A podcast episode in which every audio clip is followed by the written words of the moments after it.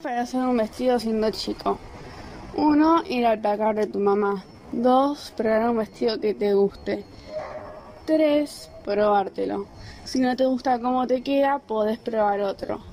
5. Encontrar el vestido más lindo de todos.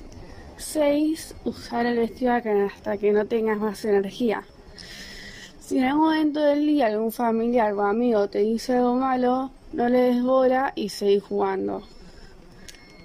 Hacer lo mismo mañana y repetirlo cuantas veces quieras.